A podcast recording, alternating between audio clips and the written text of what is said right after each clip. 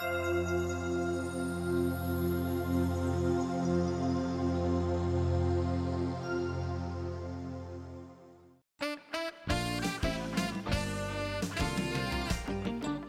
Welcome to the West Virginia Soccer Association Beyond the Pitch podcast here on the West Virginia Soccer Association Digital Network.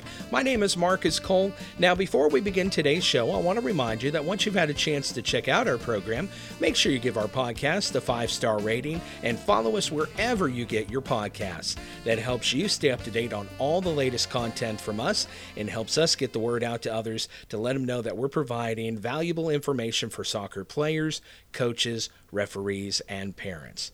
On the phone with us is Dr. Ashley Coker Cranny from Whole Brain Solutions. Doctor, welcome to the program. Thank you, Marcus. I appreciate you letting me come in. Now, today we're going to be talking about mental health and uh, with our youth soccer players. Uh, before we jump into our subject, uh, Doctor, why don't you go ahead and briefly tell us about your background and experience? Yeah, um, quite honestly, when it comes to soccer, I had very limited experience through most everything.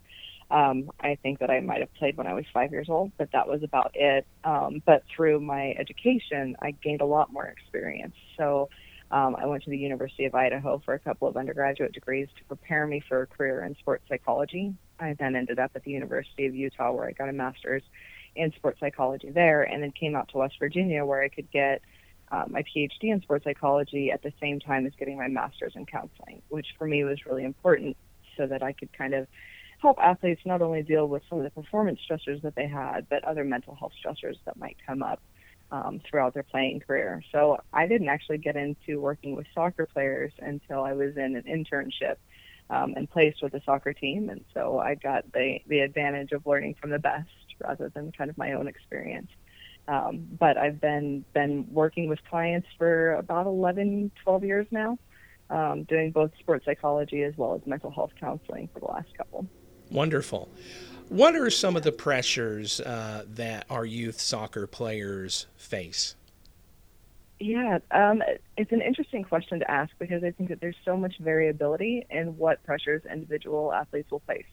Um, for instance, we'll have some athletes who really feel the pressure to do well in sport so that they can kind of set their future up and get back to their family and those kinds of things.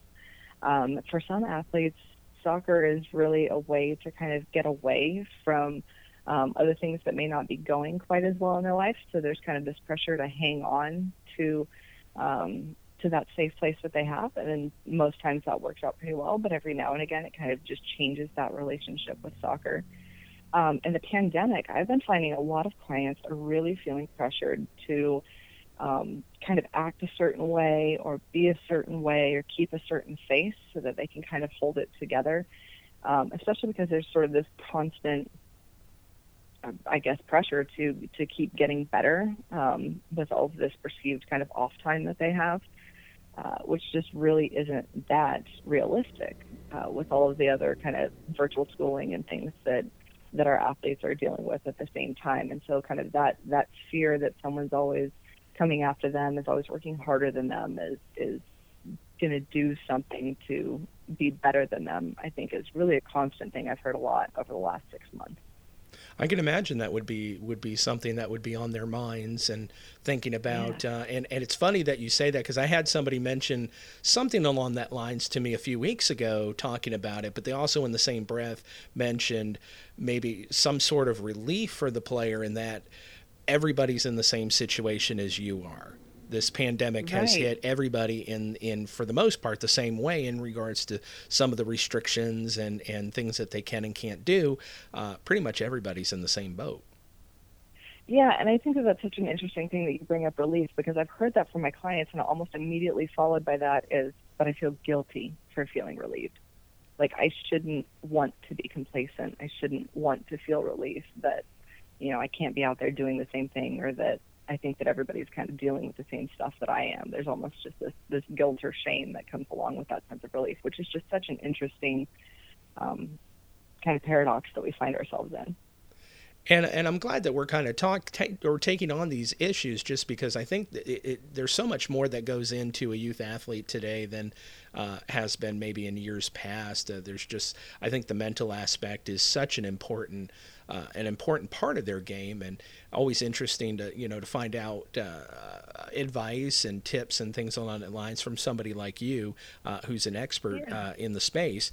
What are some things that our parents can do to help our youth soccer players navigate some of these pressures? Yeah, I think one of the biggest things that we can do, and, and as a parent myself, I totally get why we do this, but I think that sometimes we invalidate our kids' experiences um, we don't do it on purpose, but we do it because we're trying to make things better for them. And so, you know, they come home upset because it's been, you know, weeks since they've been able to be out on the pitch and and things aren't going the way that they want. And you know, we try to make them feel better by saying, "Oh, well, it'll be okay." Um, and though that's incredibly well intentioned, what that does is send the the message to them that what they're actually experiencing in their body and and with their emotions is not valid uh, in that moment. And so um, I think one of the things that I'm often telling parents is trust your, your kid to feel what it is that they need to feel and work through it the way that they need to work through it. And I'll give you an example. Um, so I have I have a two year old um, and obviously he's he's not in sport yet. He's a little bit too young for that. But let's say that my two year old goes out and he skins his knee. Well, my immediate reaction, and I think what a lot of us would like to do, is run over to him and pick him up and hug him and tell him that he's okay. But in doing that, what we tell him is that what his body is feeling, which is I'm not okay, is not an okay way to feel, that there must be something wrong with him for feeling like he's not okay. So instead, I really take a pause and I really trust his body to tell him what it is that he needs in that moment. If he needs to cry, I let him cry. If he wants me to hold him, then he'll let me know that he needs me to hold him and I'll pick him up. I won't say anything and I won't do anything. I'll just be there to hold space. And then, of course, if he doesn't want me to hold him, then I'll kind of just be nearby and wait for him. Um, but other times he skins his knee and he doesn't need to cry. And so he's kind of able to work through on, on his own. And what I'm teaching him in those moments is that he can trust himself to know what he feels and to know how it is that he needs to work through it, and that there's no perfect way that he needs to do that. And I think that when we fast forward then um, to some of our older kids, that's a really invaluable skill for them to have so I've also got a six year old, and my six year old is in football practice or baseball practice or wrestling practice or whatever it is that he's doing. And if he gets upset because something doesn't go his way, instead of me going and talking to coach or me going and yelling at a ref or um, going up to him and saying, hey, suck it up, I kind of let him work through it on his own because he's kind of built up that skill set to listen to his body, to hear what it is that it's trying to tell him, and then to work through it in the way that he needs to, rather than me trying to jump and fix it and make it okay, which inadvertently sends that message that what he's doing isn't right and there must be something wrong with him. Yeah, it's a hard avenue to navigate, especially as as a parent. I have uh, two kids; uh, both are college age now, and uh, my son was a competitive swimmer. He decided to give it up because he wanted to concentrate more on his academics. Um, he just felt he wasn't able to give his all to his academics, so he gave up swim. Um, you know, now he swims on his own terms, and for him, it brought him back to the fact that it's fun now. And uh, my daughter's yeah. a, a Division two soccer player, and of course, you know, the relationships with your kids while they're in sports can be difficult to to navigate. Uh, sometimes, sure. you know, I mean, it's it's been a learning process for me, especially, probably me more than them. Uh, of trying mm-hmm. to figure out ways to be able to support them, but also at the same time, you know have them if they if they need to come to me for for whatever. But i think you bring up a, a lot of great points in in regards to how us parents can can uh, uh, help the kids and, and and and help them in the way that they need the help mm-hmm. as opposed to the way we want to help them. Yeah and i tell parents all the time because i often hear that like man that's really hard to not like rush to my kids defense or rush to their side or those kinds of things. And i often tell them like take a look at why it is that you feel the need to rush. Do you need to rush to their side because your heart breaks for them and you hate seeing them in pain? Well, that's a, a normal parental response, and it makes a lot of sense that you feel that way. But you immediately picking them up or talking to that coach or yelling at that ref or doing whatever it is that you're doing to kind of try and fix it for them is about making you feel better, not about what's best for your kids. So if you can take that pause and go, okay, am I doing this thing for me or for them? Then sometimes that's enough to give you enough of a break to look at it and go, okay, what do they need right now? Even if it's not what it is that I feel comfortable with. And our kids need to be able to feel things that feel good as well as things that don't feel good.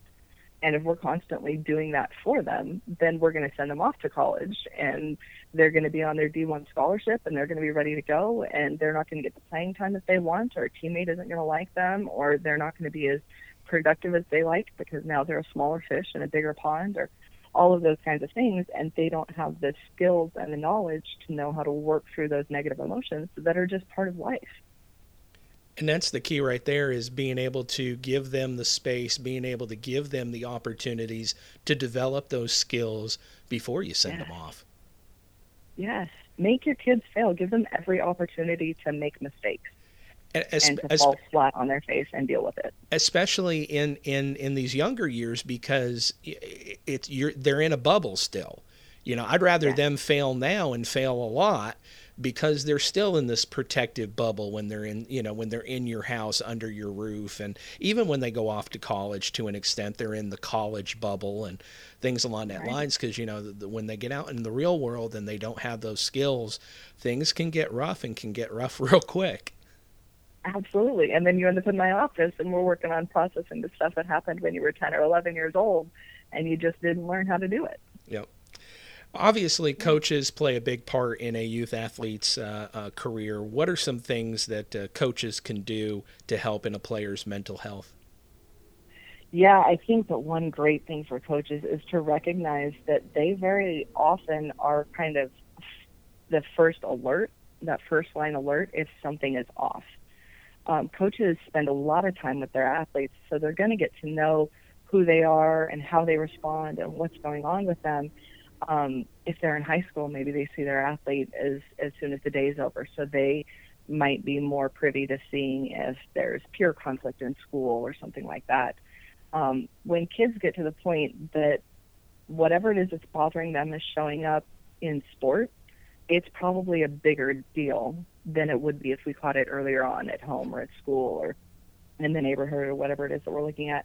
So for coaches to be able to be vigilant and, and particularly noticing um, big swings in behavior, which I know is a monumental task because developmentally you get kids in that kind of 12 to 17 range, like big shifts in, in behavior and feelings and everything else are kind of developmentally appropriate. But for coaches to be able to look at that and go, you know, this just doesn't seem like the athlete that I know. It just doesn't feel right. And then have those uncomfortable and open conversations with the people that they need to have it with. So if parents are a safe place to go and have those conversations, talk to them about it if it feels like that's jumping a gun a little bit and you're not sure really what's going on, just being able to hold space and be there for your athletes beyond just the tactical and technical and strategic pieces of the game uh, is is a huge piece. I can't tell you how many athletes I talk to that have been like, you know, things got really really rough for me when I was in middle school, but I had this coach that was always there, and and always asked me how it is that I was doing and really cared what my answer was um, those kinds of protective relationships that they can form with their coaches are going to have major lasting effects through their entire lives. What are some mistakes that we make with uh, a player's mental health? Um, you know, I think sometimes, and we don't do this intentionally. I think sometimes we don't necessarily believe them. We we think that oh, this might be just a phase. Um, oh, it's not that big of a deal. Or that kid didn't really bully you. Oh, of course your teammates care about you um, some of those kinds of things. And I think that when we when we unintentionally kind of dismiss what it is that they're telling us, then we shut that door on, hey, you can come and talk to me when things get really big and it really is a huge deal. So um, I'm constantly talking to coaches and parents, like believe your kid first and then do your due diligence after that. Hold that space for them first and then do, do your due diligence and whatever it is that you need to do after that. So I think between trying to fix things and, and unintentionally minimizing things, I think we really do our athletes a disservice because it may not be a big deal to us that they missed the goal in that game, but for them, that's a monumental deal. And then we need to figure out what is it that they're that they're coming to us for if we're able to get in that conversation. Are they looking for a solution? In which case we can help guide them through that and work them through that process or are they just looking to vent and feel a little bit better?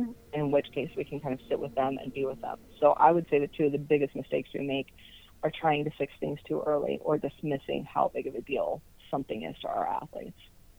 I think one of the biggest uh, things that I learned early on in being a parent and being a coach of soccer, uh, I asked the question a lot: What do you want from this? Yes. You, you know what? What do you want? Do Do you want me to fix it? Do you want me just to listen? Do you want me to, yes. whatever it is? What do you want? And I think that's yes. a, that's an important thing to to ask. Absolutely. And the first few times we do it, like we feel a little bit silly because that's not usually the way that we go about doing things. But it really does make such a difference um, to kind of get an idea of what it is that they're looking for. And, and it, and it also saves a lot of it saves a lot of time too. Oh, certainly. Because you don't play that dance of, well, you know, I don't know what they want, and you know, ask what you want. yes exactly. And you're teaching them to be assertive and you're teaching them to put themselves together and all kinds of stuff kind of wrapped up into that. That's a great tactic. Now, obviously, uh, youth soccer players uh, have control, have some control over their mental health. What are things that they can do to help themselves deal with the pressures of school or sport or even home life? Yeah, um, I, I have a couple of things there. One is I think it really helps youth soccer players and, and youth in general to be able to see their identity kind of holistically. I think sometimes they get stuck in this idea of like, oh, I am a soccer player. And so the scales kind of get tipped into I have to put everything into this one part of my life, which is fine when that one part is going really well and they're making progress and they feel really good about it. But then when things start going downhill because they're under recovered or they're overtrained um, or or they're burning out or whatever it is that's kind of happening to them, then they don't really have much identity left to fall back on. So if athletes themselves can go through and kind of notice, like, I really enjoy playing soccer, but it doesn't define me. That's a really big kind of piece. Um, I also talk to people a lot about how it is that they use language and how that affects how we feel about the experiences that we have. So, an athlete who uses but a lot um, I want this, but it's not working right. Um, I tried this, but it didn't happen. Whatever it is that they're thinking, when they use but, then they're invalidating everything that they've said before that. So I really want to play soccer, but school has to take precedence. They're then minimizing what it is that kind of matters to them. If they can make space for and, I really want to, to go practice soccer tonight and I have schoolwork that I have to do, that brings in some ability to make choice which builds their sense of autonomy in okay i can choose when i'm going to train tonight and when it is that i'm going to do homework and what that balance looks like is up to me um, and that kind of leads into a, a second language piece that i find really helpful with athletes which is if we don't want them to be rigid in their thinking then let's help them to let go of some of the rules that they've created. So when we hear our athletes say, oh, I should be doing this, or I should be doing that, or I shouldn't have done this other thing, um, that's a really kind of rules driven way to go about things. And the problem with rules is that they don't always apply equally in every situation.